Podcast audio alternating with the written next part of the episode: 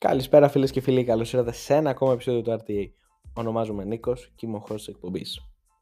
Στο σημερινό επεισόδιο θέλω να συζητήσουμε για κάτι το οποίο όλοι οι άνθρωποι βιώνουμε όταν θέλουμε να ξεκινήσουμε κάτι καινούριο, όταν θέλουμε να ανοίξουμε ένα καινούριο κεφάλαιο στη ζωή μας ή θέλουμε απλά να γυρίσουμε τελείως σελίδα και πραγματικά να ξεκινήσουμε μια καινούρια αρχή όπως λέμε.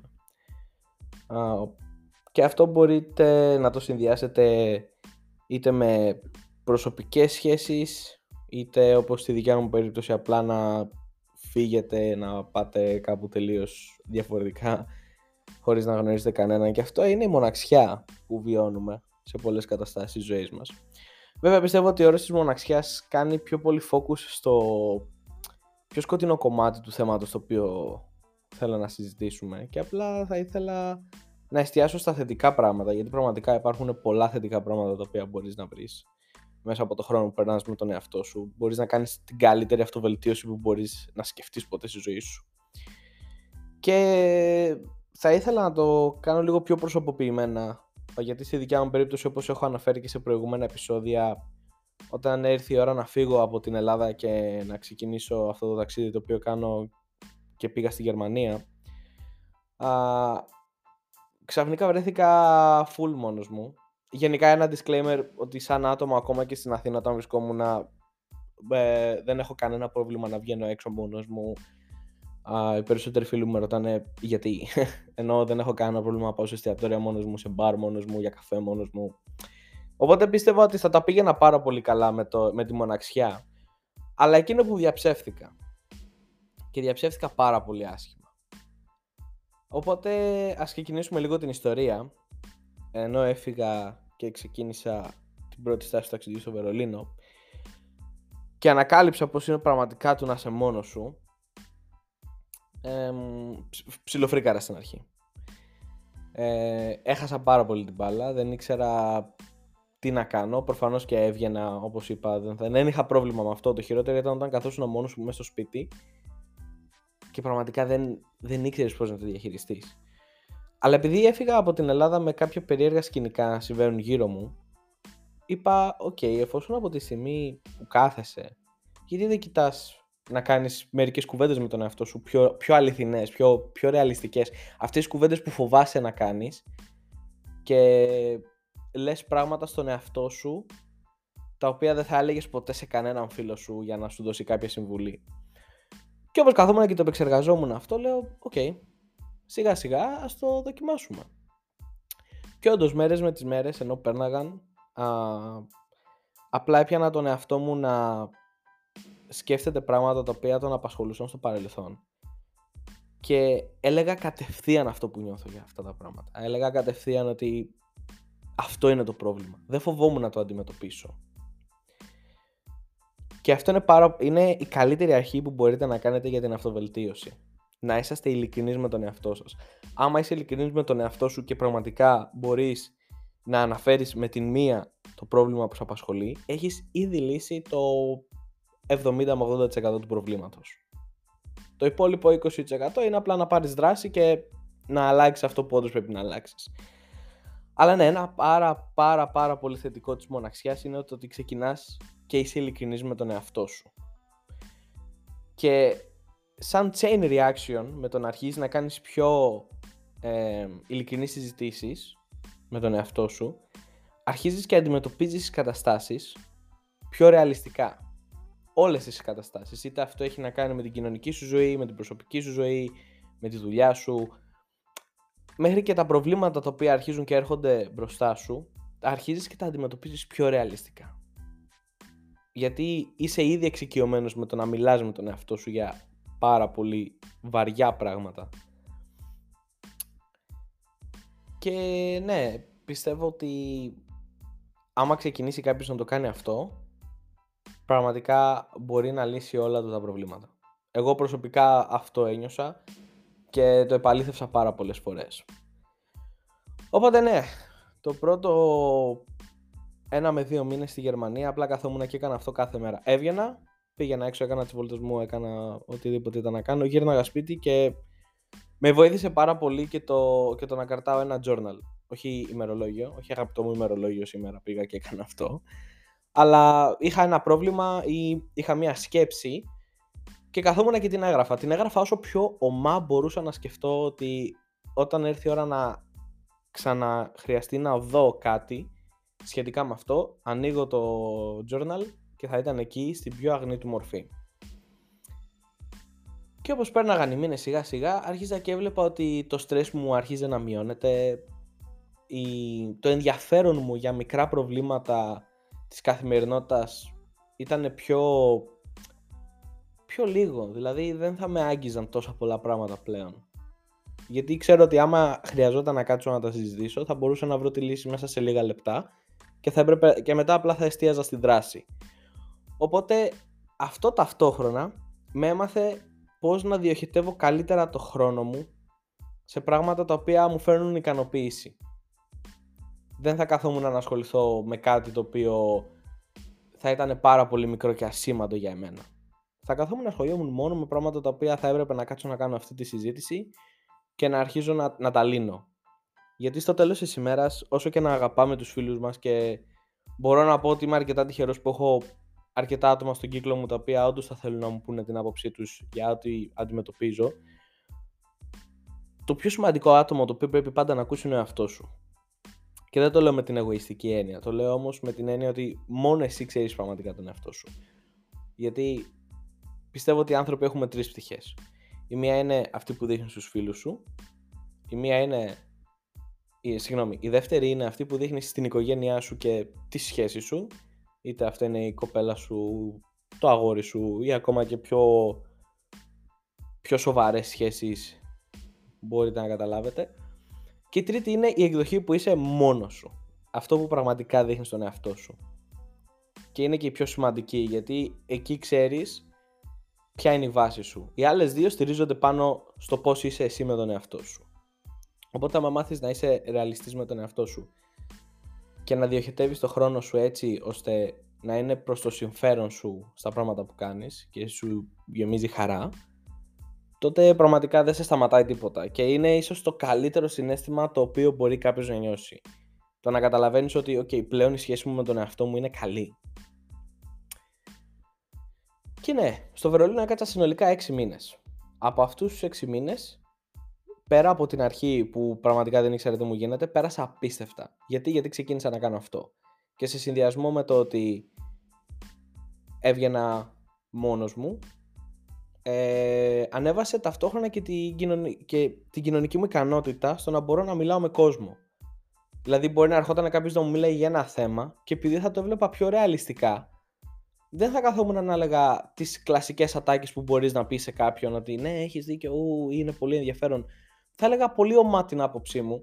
Βέβαια, πάντα με έναν ευγενικό τρόπο, έτσι, όχι να πεις στον άλλον ότι φίλε, δεν με ενδιαφέρει αυτό που λες, σήκω και φύγε.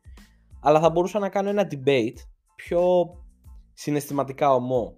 Γιατί το βλέπεις έτσι και από πού πηγάζει η άποψή σου. Ξέρετε, λίγο, λίγο πιο βαθιές συζητήσεις όχι ότι είναι πάντα αναγκαίες οι βαθιές συζητήσεις, γιατί τις περισσότερες φορές τα άτομα τις οποίες δεν τις εκτιμάνε φτάνει σε σημείο απλά να σπαταλάς το χρόνο σου. Αλλά γνώρισα πάρα πολλά άτομα με αυτό το σκεπτικό, ότι απλά καθόμουν κάπου να πιω μια μπύρα και απλά θα ερχόντουσαν να μου μιλάγανε για κάτι και απλά θα είχα αυτό το πιο ρεαλιστικό approach στη ζωή. Βέβαια, εντάξει, ως γνωστόν το συνέστημα είναι μια πάρα πολύ μεγάλη κινητήριος δύναμη μέσα μας και είναι κάτι το οποίο δεν θα έπρεπε ποτέ να παραμελούμε. Γιατί το πώς νιώθουμε είναι το πιο σημαντικό πρόβλημα από όλα. Άμα είσαι χαρούμενος, είσαι ο πιο πλούσιος άνθρωπος στον κόσμο. Αυτή είναι η άποψή μου. Και ναι, μετά τους 6 μήνες που ήμουν στο Βερολίνο, έρχεται αυτή η πρόταση και φεύγω και πάω στην Αυστρία. Οπότε τα μαζεύω, φεύγω, πάω στην όμορφη πόλη του Λίντς, για όσους δεν ξέρουν πού είναι το Λίντς, είναι ανάμεσα στη Βιέννη και το Σάλτσμπουργκ. Μια πολύ, πολύ μικρή πόλη, πολύ όμορφη. Και OK, okay, ξεκινάω, φτιάχνω τη ζωή μου, βρίσκω το διαμέρισμά μου, ξεκινάω, πηγαίνω στο γραφείο, όπως έχω πει και σε προηγούμενα επεισόδια, αρχίζω και γνωρίζω χαρακτήρες. Και εντάξει, λογικό είναι μέχρι να αρχίσεις να έχεις κάποιες συνήθειες και να χτίσεις έναν κύκλο ε, πάλι θα περάσεις χρόνο μόνος σου. Γι' αυτό και είπα πριν ότι είναι κάτι που πάντα θα το περνάς και όλοι θα το περάσουν. Και εγώ είχα στο μυαλό μου ότι okay, τη δεύτερη φορά πάλι μόνος μου θα είμαι, θα κάνω ό,τι έκανα και την πρώτη φορά, όπως είπαμε, ρεαλιστικές συζητήσεις, θα διοχετεύω το χρόνο μου σε αυτά που μου αρέσουν και όλα αυτά τα ωραία και όμορφα. Αλλά υπήρχε μια πάρα πολύ μεγάλη διαφορά. Στο Βερολίνο δεν είχα δουλειά. Ουσιαστικά ήμουνα εκεί και έκανα, έψαχνα το, νόημα, το βαθύτερο νόημα της ζωής. Ενώ τώρα υπήρχε και ο παράγοντας της δουλειάς που έβαζε ένα έξτρα στρες στην πλάτη μου γιατί ένιωθα ότι πρέπει να αποδείξω στον εαυτό μου ότι είμαι καλός σε αυτό που κάνω. Γιατί αυτό που κάνω μου αρέσει πάρα πολύ. Πρέπει να αποδείξω ότι είμαι καλός. Πρέπει να αποδείξω στους άλλους ότι είμαι καλός. Οπότε η μοναξιά σε συνδυασμό με το στρες το οποίο πραγματικά δεν είναι αναγκαίο, γιατί δεν είναι αναγκαίο στρες όλο αυτό το οποίο περιγράφω αυτή τη στιγμή, ξεκινάει και σου δείχνει τα αρνητικά της. Το μεγαλύτερο αρνητικό το οποίο έχω βιώσει είναι η στοχοπροσύλωση. Την οποία στοχοπροσύλωση μου την εξήγησε πολύ πρόσφατα ένας πολύ Γάλλος μου φίλος το τι σημαίνει γιατί δεν, δεν γνώριζα αυτόν τον όρο το οποίο νομίζω ότι αξίζει πάρα πολύ να γίνει ένα επεισόδιο μόνο της στοχοπροσύλωσης γιατί είναι κάτι το οποίο πάρα πολλοί άνθρωποι πασχίζουν και δεν το γνωρίζουν το οποίο με λίγα λόγια στη, στην κυριολεξία το μόνο πράγμα που είχα στη ζωή μου ήταν η δουλειά τίποτα άλλο με ένοιαζε μόνο η δουλειά να αποδείξω στον εαυτό μου ότι είμαι ικανός για αυτό που κάνω. Οπότε ένα σπίτι, καθόμουν και εστίαζα μόνο στο τι έκανα σήμερα και πώς μπορώ να γίνω καλύτερος, και... αλλά όχι με την υγιή πλευρά του πώς μπορώ να γίνω καλύτερος. Με το οκ, θα βάλω τα δυνατά μου και όλα αυτά, αλλά καθόμουν κυριολεκτικά και μάλωνα τον εαυτό μου γιατί έγινε ό,τι έγινε σήμερα. Και μαζί με αυτό ξεκίνησε να έρχεται και το overthinking. Οπότε είχες τη στοχοπροσήλωση που κυριολεκτικά δεν έχεις κανένα ενδιαφέρον στη ζωή σου, πέρα από τη δουλειά. Έρχεται από πάνω το overthinking και έπαιρνα ένα σενάριο το οποίο έγινε σήμερα και το, ενέ, το, το ανέλυα σε έναν βαθμό ο οποίος δεν ήταν υγιής. Δηλαδή μπορεί να καθόμουν και να σκεφτόμουν για 2-3 ώρες πάλι από πού ξεκίνησε αυτό το πρόβλημα και να το φτάνα πραγματικά σε σενάρια το οποίο δεν θα γινόντουσαν ποτέ. Πραγματικά. Έφτασα σε σημείο να γυρνάω και να πιάνω τον εαυτό μου να έχω ρίξει τόσο πολύ τα στάνταρ μου και την αυτοπεποίθησή μου που μέχρι και σήμερα, σχεδόν ένα χρόνο μετά, υπάρχουν στιγμές που πρέπει να το δουλέψω αυτό. Η αυτοπεποίθησή μου δεν ήταν εκεί που ήταν όταν ήμουν στη Γερμανία. Πρέπει να κάτσω και να πω στον εαυτό μου, χαλάρωσε. Όπως και όλοι πρέπει να το λέμε αυτό στον εαυτό μας. Κάποιες φορές απλά πρέπει να χαμηλώσεις ταχύτητα. Απλά πάρ το χρόνο σου, δεν σε κυνηγάει κανένας έτσι. Έχουμε όλη τη ζωή μπροστά μας να κάνουμε τα πάντα. Ταυτόχρονα με τα δύο προηγούμενα που εξήγησα τη στοχοπροσύλωση και, την, ε, και το overthinking επειδή ο άνθρωπος είναι ένα κοινωνικό δεν μπορεί να είναι μόνος του πρέπει να έχει κοινωνικές ομάδες και διαφορετικές κοινωνικές ομάδες σε διαφορετικές στιγμές της μέρας του μία είναι για τη δουλειά, μία είναι φίλη του, μία είναι η σχέση του, το οτιδήποτε. Είχα πάντα μία μόνιμη αίσθηση ότι είμαι μόνος μου. Αλλά όχι στο θέλω έναν άνθρωπο δίπλα μου, ότι είμαι μόνος μου στα πάντα. Στα προβλήματα που αντιμετωπίζω καθημερινά, στα πιο μεγάλα προβλήματα τα οποία πάντα χρειαζόμαστε έναν φίλο μας ή έναν τρίτο άνθρωπο να μας πει ότι ξέρεις κάτι δεν είναι έτσι όπως το βλέπεις γιατί είναι αυτό το οποίο δεν έχεις καταλάβει ότι γίνεται και υπήρχε αυτή η μόνη αίσθηση ότι είμαι μόνος μου. Και πραγματικά άμα κάποιος ακούει το podcast και το νιώθει αυτό ότι κανένας δεν με καταλαβαίνει, είμαι μόνος μου ή προσπαθεί κάποιος να σε βοηθήσει και αμέσως η απάντησή σου είναι ναι δεν με καταλαβαίνεις, δεν ξέρεις πώς νιώθω. Θα πω ότι το 90% των φορών κάνετε λάθος σας καταλαβαίνουν και βλέπουν πράγματα τα οποία εσείς δεν μπορείτε να δείτε. Οπότε κάποιες φορές χαμηλώστε την ταχύτητα, slow down και απλά ακούστε τι έχουν να πούνε οι άλλοι. Ακόμα και ας έχουν να πούνε το, το πιο κουτό πράγμα, απλά ακούστε το. Ποτέ δεν ξέρετε πώς μπορεί να, να σας βοηθήσει σε αυτό που σκέφτεστε. Οπότε ναι, στοχοπροσύλωση overthinking και η μόνιμη αίσθηση ότι στα πάντα, στα πάντα στην καθημερινότητά μου ήμουν μόνος μου δημιούργησαν ένα άλλο πάρα πολύ κακό συνέστημα. και habit θα έλεγα. Επειδή περνάς πάρα πολύ χρόνο μόνος σου και σε προβληματίζουν όλα αυτά, αρχίζεις και σκέφτεσαι το μέλλον και όχι το τώρα και χάνεσαι και ξεκινάς και τι θα γίνει αύριο και τι θα γίνει σε μια εβδομάδα και τι θα γίνει σε ένα μήνα και αυτή είναι η εξέλιξη που θέλω να έχω στα πράγματα. Αυτό είναι όλο. Δηλαδή, εγώ αυτό κάθομαι και σκεφτόμουν. Δηλαδή, έφυγα για να κάθομαι σε ένα διαμέρισμα και να σκέφτομαι και να τρώγομαι και να χαλιέμαι για όλα αυτά. Μέχρι που ήρθαν οι άνθρωποι γύρω μου, οι φίλοι μου, η οικογένειά μου και μου είπαν χαλάρωσε. Ρίξε, ρίξε ταχύτητα. Θα το πω πάρα πολλές φορές γιατί πραγματικά οι περισσότεροι από εμάς δεν το καταλαβαίνουμε ότι σημασία δεν έχει το τι θα καταφέρεις αύριο ή την άλλη εβδομάδα αλλά το πόσο καλά ζεις το τώρα. Γιατί μόνο αυτό περνάει από τα χέρια σου. Μόνο σε αυτό έχεις τον έλεγχο. Σε τίποτα άλλο. Και το να σκέφτεσαι στο μέλλον νομίζω ότι απλά είναι σπατάλη χρόνου. Και το λέω εγώ, ο οποίος είμαι ένας άνθρωπος που μπορεί να καθίσουμε να συζητήσουμε για κάτι και ξαφνικά να γυρίσω και να σου πω ναι αλλά αυτό μπορεί να εξελιχθεί σε αυτό και αυτό και αυτό. Δηλαδή το μυαλό μου θα, θα φύγει από μόνο του στο μέλλον. Και είναι κάτι το οποίο προσπαθώ να δουλέψω πάρα πολύ καιρό. Αλλά όπως είπα θέλω να εστιάσω πιο πολύ στα θετικά τα οποία μπορείς να βρεις μέσα από τη μοναξιά και το χρόνο που περνάς μόνος σου. Όπως είπα, ε, η αυτοπεποίθησή σου μπορεί να ανέβει σε επίπεδα τα οποία δεν έχεις φανταστεί. Μόνο και μόνο με το να ξεκινήσεις να βλέπεις τα πράγματα όπως πραγματικά θα ήθελες να πεις σε κάποιον πώς νιώθεις για αυτά. Και δεν υπάρχει καλύτερος άνθρωπος να το κάνεις αυτό πέρα από τον εαυτό σου. Θα ήταν πολύ μεγάλο κρίμα ακόμα και σαν πείραμα να το κάνετε.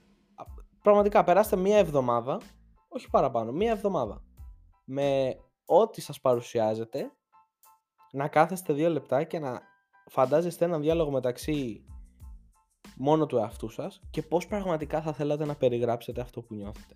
Χωρίς συναισθηματισμούς, μην αποκλείσετε το συνέστημα τελείως, δεν γίνεται αυτό γιατί είμαστε άνθρωποι, αλλά κατά κύριο λόγο να έχετε μια πιο ρεαλιστική εικόνα, ένα πιο ρεαλιστικό approach.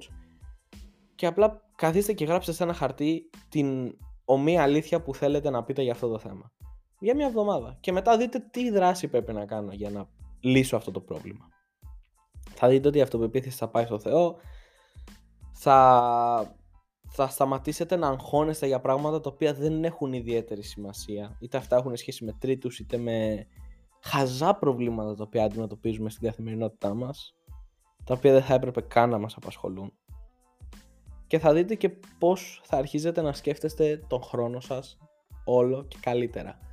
Ότι, α, σήμερα νιώθω ότι θέλω να κάνω αυτό. Οκ. Ε, και έρχεται κάποιος και σου κάνει μια πρόταση ότι θα ήθελα να βγούμε έξω να πιούμε ένα καφέ ή να πάμε για φαγητό ή να πάμε να βρούμε τους φίλους μας, το οτιδήποτε.